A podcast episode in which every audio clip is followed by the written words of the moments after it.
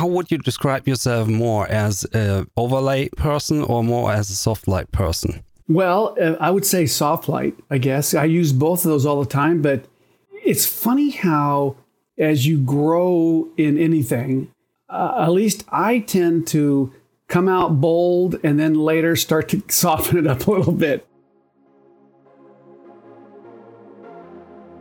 This is episode number 29 of the Let's Talk Retouching podcast, the show in which we talk all about retouching and post production, but also take a deep dive and look behind the scenes of the image making process.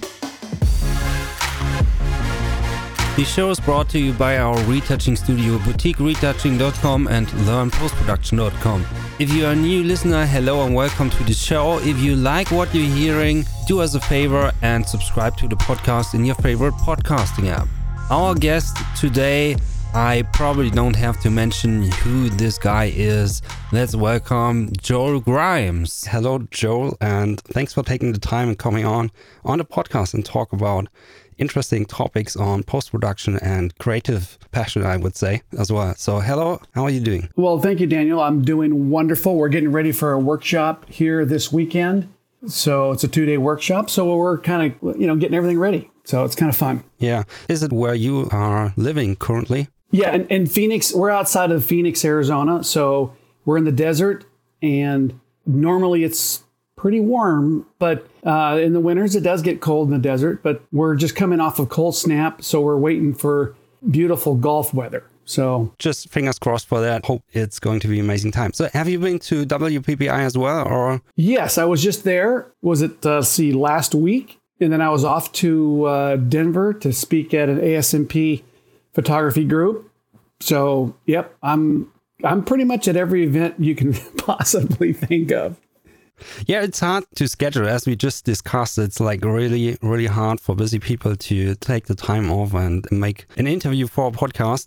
But yeah, again, thanks for for taking the time. And I assume like everyone who's going to be listening to this podcast is going to know the name Joel Grimes. But nevertheless, can you give us like a really short summation of your career? Well, I started out studying photography in high school. So I was about, oh, let's see, 14 years old when I started.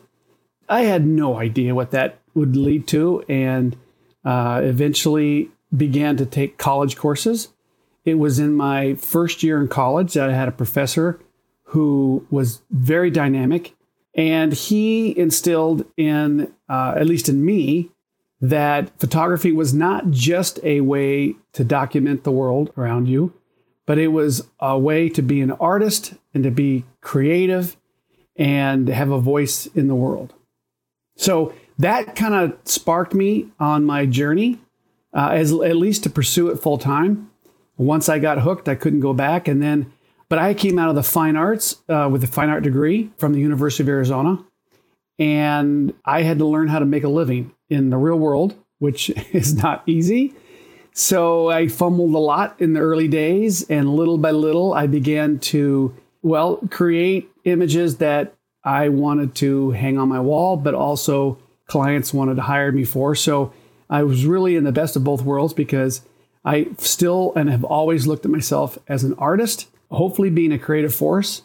And if a client likes what I do, then uh, there's hopefully a project that I can work on with them. So, um, and then of course I started out in the film days, and eventually when digital came along, it kind of threw a lot of this old school photographers, film photographers, for a loop. Many of my colleagues uh, did not make it through that time period, but I was determined and I learned an incredible lesson. I kind of had a revelation during that time period, and that is that I am not a photographer, but I am a artist with a set of tools. So for years, I defined myself as an art or as a photographer. But when digital came along, it kind of threw us because we were now using Photoshop. We were doing, well, I started doing composites. And people said, that's not a photographer. You can't do that. That's not pure photography. Yeah. And how right they were, right? Well, yeah. And then I thought, well, okay, if that's the way you want to define it, then I'll define myself as an artist with a set of tools. Yeah, it makes a lot of sense. And you definitely have proven them. Like, as you said, many have not made it through that period. And I want to touch also on the tool set as well. So, coming from the film days, how has your process changed also in terms of when digital came, your art was not finished by just the push of a button? You had to evolve and encompass more steps in the post production side as well. So, how has this changed from the film days? Well, there's always limitations. No matter what you have in front of you, there's a limitation. And so you have to learn to work within the, those limitations. So in the film days, if I shot color film or transparency film, that's generally what I shot for clients. I would have to make all the magic happen in the camera, and then you delivered it to the client. Now, in the darkroom, you had some liberty to sort of go in and manipulate the the, uh, the black and white print. If you did color printing, you would probably have some freedom there too. But I did not do color printing, so you really had to get it in the camera. Today, obviously, we have what I would call you know sort of a 50-50. I think 50% of it you uh, you do in the camera, and 50% of you do it later in in uh, you know Photoshop or whatever program you're using. So it's kind of a split vision. So hopefully, and I think that the, the best photographers, they create the base image in camera that is going to be best applied later with the Photoshop techniques that you have. So you still have to think through the process while you're shooting in camera, and then you, I guess you'd call you finish it in in Photoshop. So it's still a creative process. Nothing's changed there. It's just the tools have changed. And I would say how much we apply it in camera has changed because we can manipulate it later. But it's still the same process to me. I have an end result that I want to get to. And therefore, I apply all the tools, techniques, the creative uh, juices, whatever uh, inspiration I have to get to that end result. Oh yeah, makes sense. And also, um, what you just mentioned is to potentially shoot in a way that post production is not there to just fix issues in your photography. Exactly. Yeah, I think it still happens. So me as a retoucher, I still get jobs where things have to be fixed instead of just finished and made more beautiful. But I always tend to say um, images could potentially be so much better if we could skip the steps of fixing things in the image that could have been taken care of before or were not shot in a way that deserves post production. Yeah. Again, don't be sloppy on either end. So you don't be lazy and sloppy when you take pictures and then expect to have someone fix it later. So the, the most important thing is you have an end result and you want to get there as clean and as fast and as efficient and as whatever, you know, if you have a budget, whatever it is, you got to get there and you never lose sight of the end result.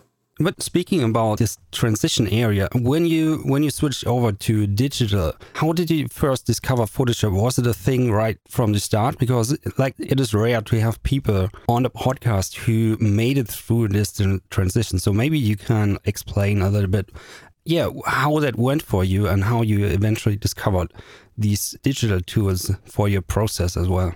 Well, so um, I was scanning my transparencies, my negatives before digital capture, and then I was manipulating them in Photoshop.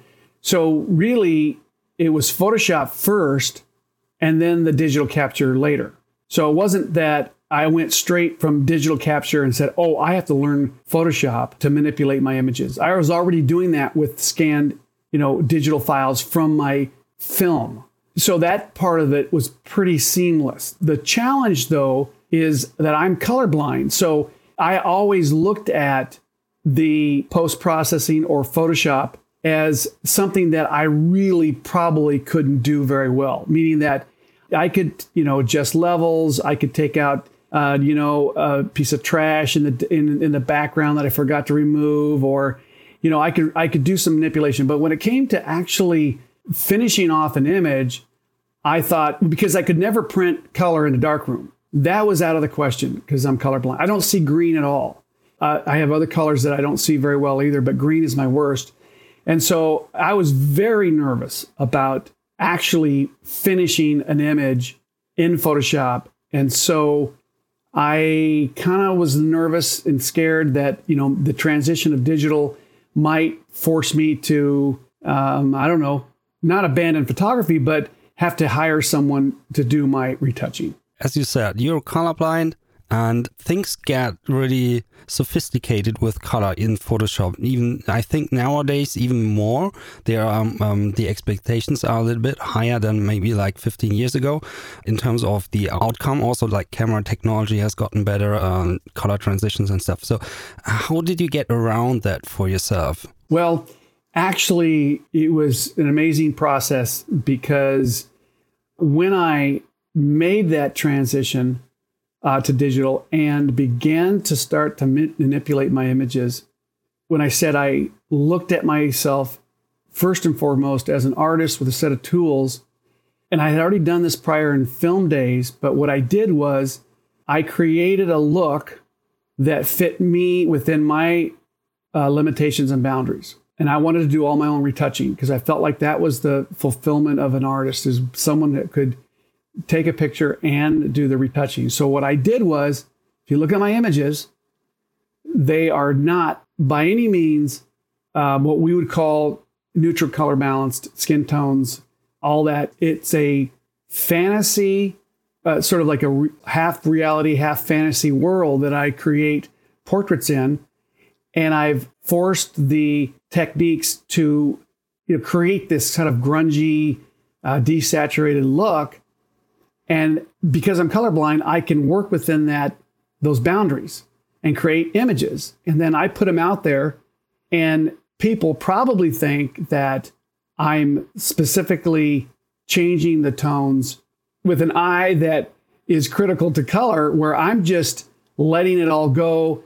And when it ends up at a certain end result I say this is it. This is my this is my image and then I post it, and it is what it is. I put it on my website.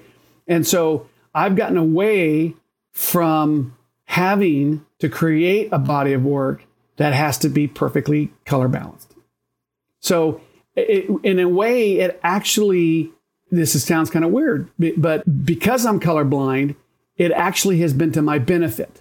It because it separates me from other photographers who are trying to create images that we would say fit more of a real, a realistic uh, color palette. So I'm not doing that. I'm desaturating. I'm, I'm doing. I'm changing the skin, the skin uh, values in in Photoshop to get that grungy kind of you know dramatic look.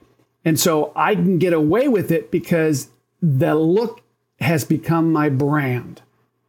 So in the end, if you're trying to have a if you have a Ferrari and that Ferrari has to be perfectly uh, the red Ferrari color palette, that's probably harder than if I just photograph a Ferrari and say, I'm just going to go and apply my treatments, and what, I, what you get is what you get. So, in the end, it actually is to my benefit that I don't have to create images that are perfectly color balanced.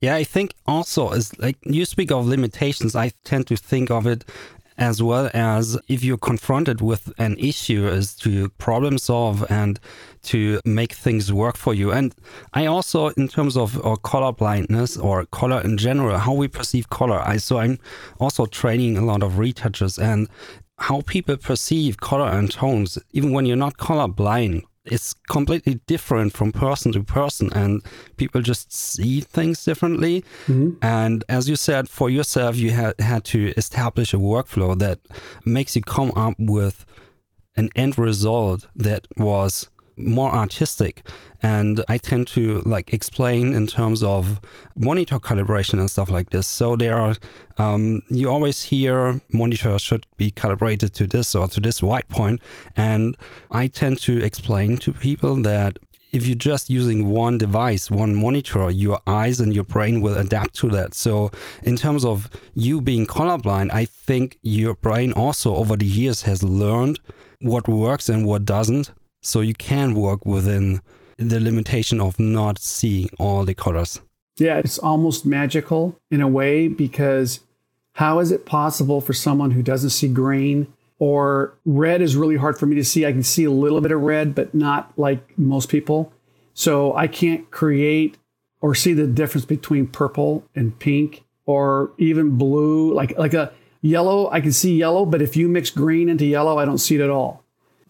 But here's a really interesting observation that I, am not sure I understand, but I'm sure there's a scientific uh, explanation for it. I don't see green, but if I go into a clothing store and there's a stack of 20 different color t-shirts, uh, ranging from you know, you know the spectrum of colors, 95% of the time I'll walk up and I will grab the green one and I hold it up and I'll show my wife. I say, "What do you think?" I think it's brown. I think it's maybe going to be like a like a gray or dark gray or yeah. something, but I don't see the green, but I'm drawn to it. So so I don't understand why my brain draws me to green, but I don't know it's green. So when I'm retouching, I know that there are things that are happening that I'm drawn to that I don't know why. It's just I, I make a decision based on something that's these little gray cells in my brain are, are cranking away making decisions and I'm making decisions, but I don't know why. It just seems right for me. So when I teach photography and I teach even the retouching side, I say uh, the best guide that you'll always have is your intuition. Your intuition will never lead you astray, and that is unless it leads you to jail. You end up in jail, that might not be good. But but your intuition is your uniqueness. It's your soul. It's, it's what makes you. So if you want to stand out from a crowd and you want to build a body of work that gets noticed, then you have to follow your intuition because your intuition sends you down the path that's going to fit you. But what happens is most of us, because we're taught that we have to copy others. Someone already did this, therefore they were successful. And if I do it, I'll be successful too. Well, that's not true because usually what happens is the person was successful because they were the first to the market. They, it was them, it was their look, their brand, their you know, their soul. And then you come along and try to match that. Well, number one, you never will. And I say people do my the Joel. They, the, if you call it the Joel Grimes grungy whatever you know look, the three light edgy look. There's people that do it better than me, but I was the first to do it. At least my look. Yeah. And so therefore I get the notice from the, the the world, so to speak, because I was the first to do it. And so that's why if you stick with your intuition and you're not afraid for to be criticized for what you're doing, then you will produce something that is so amazing that the world will take notice. But it's really scary to step out and be yourself. It's not an easy thing. Now, yeah, it's it's a struggle of every artist is like putting themselves out there and saying, "Hey, this is me and I'm special." Yes. And so one of the best compliments that you could give me, and you may hate what I do, right? But if you come up to me and say, I hate what you do, but I saw a picture of yours in a magazine, I knew it was yours before I saw the credit. And then I say to myself, thank you. You just gave me the best compliment ever, even though you hate my work. Because that's my goal is to stand out from the crowd and to be me, be unique, uh, not compromise. And therefore, I know that I'm not going to win over everyone. And that some people legitimately could say, you're doing it all wrong. And they could be, they could be correct, meaning that, that I've broke the rules and, you know, somehow I'm not doing it what we call traditionally right or technically right. But because I'm an artist, I have the freedom to get away with certain things. So therefore, I'm a happy camper when I'm doing what I love. And I, I'm not a happy camper when I'm forced to go do something I don't love. So I guess uh, the goal in life is to do what you love. Yeah, true. And also not hunt for, like, I see a lot of people, they are hunting for every possible client they can get instead of trying to say no because it might not be a good fit. That's right. So you have to be, yeah, it's never going to make you happy in the end. Yep. Yeah. And I have situations where I get a phone call from an art director and they say, We have a project and blah, blah, blah, blah. They tell me the whole parameters.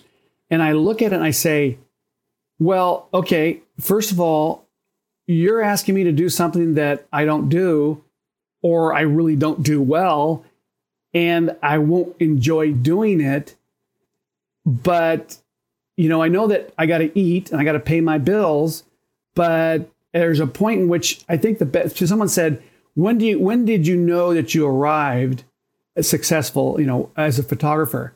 And I said, "When I was when I had the ability to say no."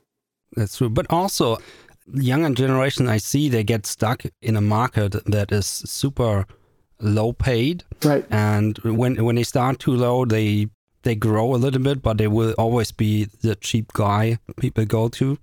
Yep. Yeah, you have to learn how to position yourself in the marketplace and understand the value of what you do.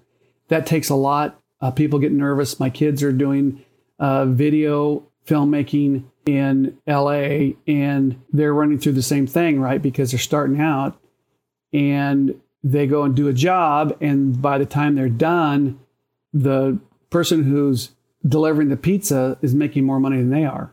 Yeah. So you have to be careful that you, you know, you have to make a profit and your time has to be paid for. And retouching is a very time consuming process. And I always say that I, I don't make my money on the retouching side as a, as a personal, as with my clients, I do all my own retouching.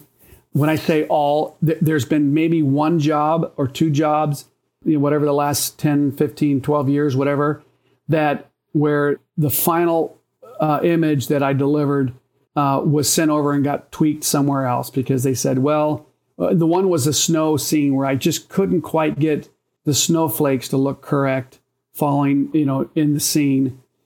And I got pretty close, but they sent it over to a, a finisher and, and then they, they, it, that person was able to make it look really, really, really nice. So um, I understand my limitations. And I told them actually when they hired me and they told me there were six ads and they told me this snow ad, I said, I am not sure I can pull off the snow falling. And I said that from day one. So it wasn't like a surprise at the end that they were that they were like, whoa, Joel, you know, he he kind of let us down. So, um, but I gave it a shot and I got pretty close. And I bet you if I practiced, you know, two weeks of build making snow, I would finally get it, but I just didn't have time to to to build it out. Yeah, at some point it's just like some people they're just specialized in just doing that, and they for them it's maybe just like ten minutes of work, and so yeah, and and and to be honest with you, I, I would say in some cases a good retoucher could look at my work. Well, I know this to be to be a fact. They could look at my work and say, "Whoa, I do that uh, a lot different, and I could do it better." And that's probably true especially some of my older images because I'm obviously growing as a retoucher. But the one thing that I believe is important, my my son, my oldest son's doing some car shooting in LA. He's on the side. He's he's he loves cars and and he's been practicing. And when we talked about it, I said because uh, he has a friend that's a high end retoucher, and he and he was gonna he said to my son, "I'll retouch all your stuff for you. I'll finish them off for you." And so I said to my son, though, I said, you will be a better photographer if you learn the retouching as best you can, because when you start multi strobing cars and putting, oh, I call platography, which is putting multiple plates together uh, to make a final, then if you know the retouching side, you are able to plan the whole shootout. It's a lot easier to plan the shootout when you have a retouching uh, skill set. And if you think about it, if you're a young photographer and you are building a body of work, it's really important to create an image. Let's say you shoot it at the afternoon, you come back to your home or wherever you're at, your, your computer is, you download the images, you select some images, you, you start retouching, and by you know by uh, by by the evening you could have a finished image. You don't have to rely on someone else to drop it off and you know wait for them and then you know have emails exchanged back and forth on what to do.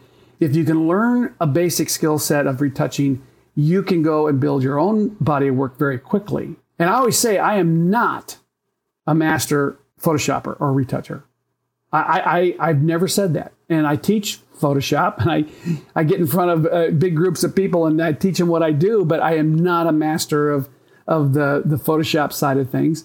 And that's okay, meaning that that's not where I hang my hat.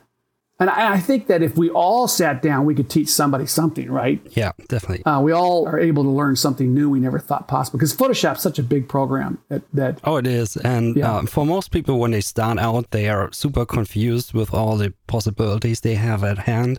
right. And then it's a matter of picking the right ones for you to start with and get something done at least. But what you said about uh, learning the retouching as a photographer is important. I see it the same way, but also uh, with retouchers learning about photography, which can benefit them hugely because they also get a better understanding of how things work on a set, what what can go wrong, and make even su- suggestions to uh, their clients what could be improved in the workflow to save them money eventually. Yeah, I agree 100%. And here's an interesting statement that will maybe some people will resonate with this. But as a general rule, the best photographers aren't trained photographers. They, I mean, they didn't go to school for photography. And I, I say that uh, because what happens is photographers uh, go to school, they learn a craft, they have their, their professors, they come out of school, and they think they know everything. They think they got, and they, do, they probably do know quite a bit, but they think they know everything, and they have this very set way of creating something. And you come along, you say, "Why are you putting that light there?" And they go, "Well, I'm a graduate of whatever you know fancy school." Yeah, I learned this. I was taught to put it in like 45 angle and three steps to the right. Yeah, and it's like, in a way, it's better to say, "I don't know anything about lighting. I'm going to grab a light and see what happens, and then start playing." Yeah, explore what what you're doing. Right. The same I tend to think of every tool we're using, also Photoshop, is to explore the possibilities, uh, at least for a while, that you get a better fundamental understanding of how things work. Yep. And uh, it makes it easier to make decisions when you're confronted with an issue Yep. because we or a a problem in, in your workflow or whatever it is. And the other thing I, I find really interesting is I'll I will watch someone do a certain technique that does something. I'm like, well, that's kind of neat, but I have this other little part of that that I can apply in the middle of that technique that makes it 10 times better, right? Just one little thing I add to it, Yeah. uh, whether it's a blending mode or, you know, it's, and, and then I go, and then all of a sudden it becomes this new technique and everyone says, how in the world did you come up with that? Well, I said, I found this one person that did it this way, but I added one thing or two things to it, and then it made it even more complete. And I think that's how retouchers tend to learn, you know, these new techniques because we're building on top of each other. It's like a pyramid of, you know, the, the, the grand pyramids of in Egypt, right? You start with the foundation, you just start building and building and building. And so it's good to always be open to look at what someone's doing, but find a better way to do what they're doing. That's so true. For my observation, there are also two things. One is people are comfortable with just looking for a recipe to follow. Right. Uh, and as we discussed before, it's like if you're just copying what other people are doing or copying their steps from A to B, um, there's no No. exploration. There's no, you, as you said, you cannot explain why you're doing something. You're just following for whatever reason Right. because you think it will lead you down a path of success, hopefully. And the other thing, as you mentioned, is people coming from photography education and they consider themselves a photographer or retoucher, and all they see is the craftsmanship uh, ship of what they're doing and completely neglecting if they're on their own that there's a business side of it and they have to explore that side as well and push themselves and it's not just the creation of things Right. Well, it's we find the best photographers, the best musicians, the best actors, the best writers. You you, you fill in the blank. The best ones in the world aren't aren't the ones usually that make the most money, because you have to wear a number of hats to uh, be a businessman, a marketer. You have to be, you know, you have to have your skill set. Uh, you have to be someone who stands firm in your artistic vision. You have to be able to negotiate. You know, there's a whole bunch of things you have to do to stay current and stay, you know, at the top of the game. And I always say photography is a real small part of what I do. You know, I'm marketing, I'm you're right, the business side, all those things take up probably more time than my photography. Or there's no shortcut to get around that. I can't just be a photographer. I wish I could. I mean, I wish I didn't have to do the business side. I didn't billing, uh, putting in estimates, you know, all that when it comes to a job. When I have to deal with a client, uh, if there's a crisis, how do I deal with a crisis? You know, all those things. So I wish life was as easy as just being whatever you are, a musician or whatever, and that's it. You don't have to learn the business side or the marketing side. But uh, unfortunately, we wear a lot of hats these days. Yeah, true. But speaking of that, you have successfully branded yourself as someone doing the Joel Grimes look. So, how was it for you to get into this branding thing, which is not easy? I get also questions people for, uh, who are listening to the podcast. They always know how do I get to clients and uh, all that stuff. And they, yeah, many people, uh, especially when they're small and starting out, they have no idea what to do. Yeah, well, on one hand, it's very, very simple. On the other hand, it takes a lot of work. So let's look at it from this perspective.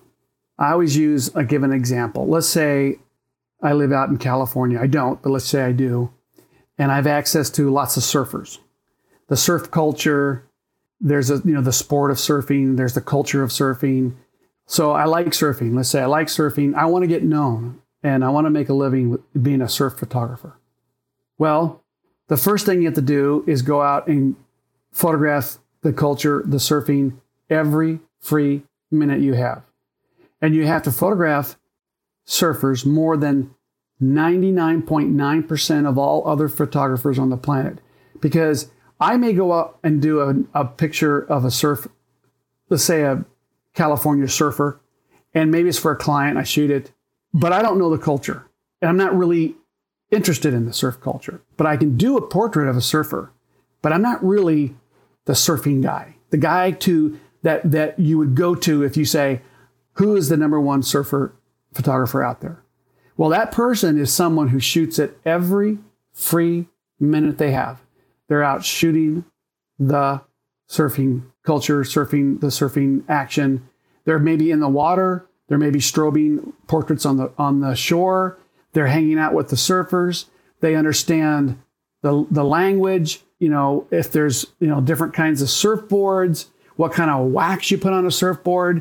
They know the surfing culture. And so as you absorb yourself in the surfing culture and you start to build a body of work that represents your vision as an artist, the what you want, the end result, you're building maybe on the, the foundation of other photographers that have gone before you. And next thing you know, you've got this incredible body of work that starts to come together. Uh, if you're doing it right, you're creating images that people weren't creating five years ago or two years ago. You're doing something that's, you're taking maybe a, a, a strobe that's waterproof. You're going out into the surf. You have a strobe and you're now strobing surfers coming through the waves. And you're doing something that no other photographer has ever done before you. You're taking the current tools because maybe until a year ago, they didn't have a waterproof strobe that would allow you to surf or, you know, photograph surfers in action on the water. So you're taking all this new technology, this new vision, this new energy, and applying it to one subject matter, and you do it better and more than 99% of all other photographers on the planet. You now become the surfing expert. And then you go and you start submitting your work to ma- uh, surfing magazines, which don't pay any money, by the way. You don't make any money on magazines, but you start getting your work out there. And pretty soon you have enough where you go in and you walk into an ad agency that does, and they happen to be uh, one of their clients is the wetsuit, you know, that makes wetsuits or makes surfboards or make whatever. And then now you are shooting the ads for these, you know, big campaigns, $100,000 campaigns because you became the expert in one niche. Now, with time, you can take and maybe apply and become an expert in something else too. Maybe you do surfing, you do NASCAR racing. So you do maybe two different genres that you can become pretty good at. But you can't go and do 10 things. You can't be an expert at 10 different things. You have to concentrate your effort toward one topic and you become so good and so innovative that you become the brand.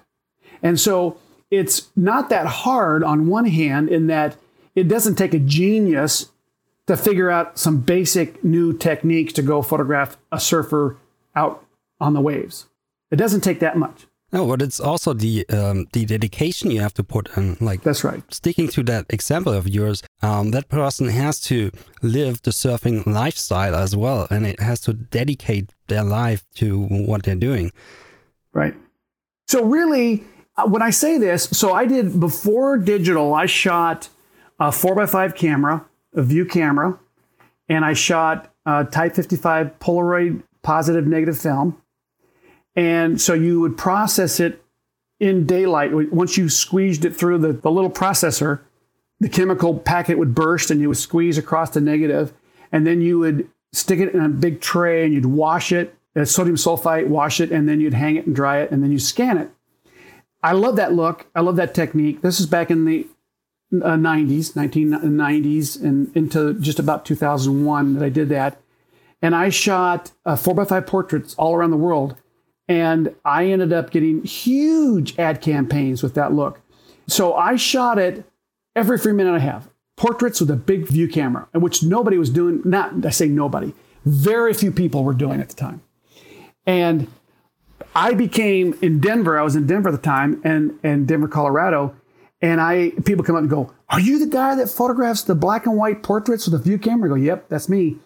And so my name got out there with with this you know, this discipline of shooting this big camera with portraits, very, very difficult to keep it in focus and, you know, all the challenges that I had with a four by five camera. Yeah. Um, but I shot almost, I think it was about 7,000 sheets of that. I had to process every single one of those myself. It was about a seven, eight year run. It, it launched me on a national level. So, so I was working in Denver shooting for, you know, clients and ad agencies but when I started doing that look, it literally launched me onto the national scene. That was the first time I realized the value of branding. And so when digital came along and I had to reinvent myself, I knew exactly what I needed to do. And so that's why you know who I am today is because I, I piggybacked off of that experience onto the digital experience. And of course, I know now that I have to continue to brand with new stuff too. I can't just do the old stuff I've been doing for, for uh, eight years, 10 years. That stuff's starting to look old now. So I have to continue to reinvent myself and to brand myself. Yeah. What, what I see here is like mostly comes down to getting really specialized and then you can potentially achieve something greater than compared to when you can do a little bit of everything. Yep. And I see the same with, with retouching. People just yep. go out and want to do everything. They want to do composites, they want to do beauty retouching, they want to do fashion, they want to do whatever there is um, advertising campaigns, product packaging, everything. And if, you, if you're trying to do that, it's the same as a photographer that has a homepage with families, babies, nudes, yep. and yep. all that stuff. Yeah, and here's one side note that I talk about a lot when it comes to not only the photography capture side, but the retouching capture or the retouching side. And that is this we all have attention span. If you get in a car, some people they drive an hour and they go, that's as far as I'll go. I'm bored. I don't I get out of the car, stretch my legs, right? And some people can sit for 10 hours and never move, right? They're just, they're just perfectly content sitting, you know? And when it comes to creating pictures, some of us will take a backpack, pile our cameras, a strobe, a tripod, a light stand, and we'll hike out into the desert to get this beautiful portrait. And so I talk a lot about from an inspiration perspective, and that is if you want to be a musician and you want to, you know, sing and play your guitar in front of a large group of people and, you know, make a living at it, um, you have to set out on a goal that you practice, don't give up, keep working, working, working, don't give up. and you, eventually you get there, right? There's a few that get there, the few that make it to the top. The reason why there's few at the top is that the bulk of people quit. And so they get frustrated, they get hurt, they get crushed, they get beat down, uh, you know, all these things. And for me, you have to have a mindset, at least I did, there was no plan B, meaning that I wanted to be a photographer. And it wasn't like, well, if it doesn't work out in two years, I'll go do something else. It was, I want to be a photographer. That's it. I'm doing it. There's no plan B. And I think what happens is people just, you know, they get frustrated a little bit. Maybe they get some bad clients or something. But, anyways, they quit. I just see people quitting all the time. That's why there's a few at the top. I, I think a lot of people ask me, you know, what is what is my success? How did I get to where I'm at? And I say it's because I never quit. And so the, my encouragement to people is you don't have to be the smartest person. You don't have to be the creative genius. You don't have to be all these things, but you have to, what you do have to have is a hard work ethic and you never quit. So that's my, I guess you would say, formula for success. That's super great advice. Usually, that would be an ideal thing to wrap up. What I have another question here is like being super engaged and working hard. How do you balance that with, yeah, life? So how do you find that work life balance here to not keep yourself burning out or overwork yourself? Well, my wife will tell you that I probably work too hard. I mean, I overwork. I think when you do what you love, it's not as much work. I enjoy it. There's parts of it I really, really love. And so I'm, I'm able to put in longer hours maybe because of that. But I do think that when you're you know, I have four boys now, and they're all adults. And I look, you know, at them and I kind of give them advice. But I also realized too that there was times when I was gone because I traveled so much and I wasn't there for my kids when I should have been. I also realize now that no photograph is more important than your children. So there's things that I had probably should have balanced better in the early days because I worked so hard at chasing my dream. So I think you do have to have a balance. And I think I maybe erred on the side of working too hard. I'm 61 years old now, so I look back and I think, well, maybe I shouldn't have. I should have gone camping with my kids more. I should have taken them to the park and played with them more. You know, those kind of things. I have I have those kind of regrets. Yeah, but I think that's just natural somehow as a parent.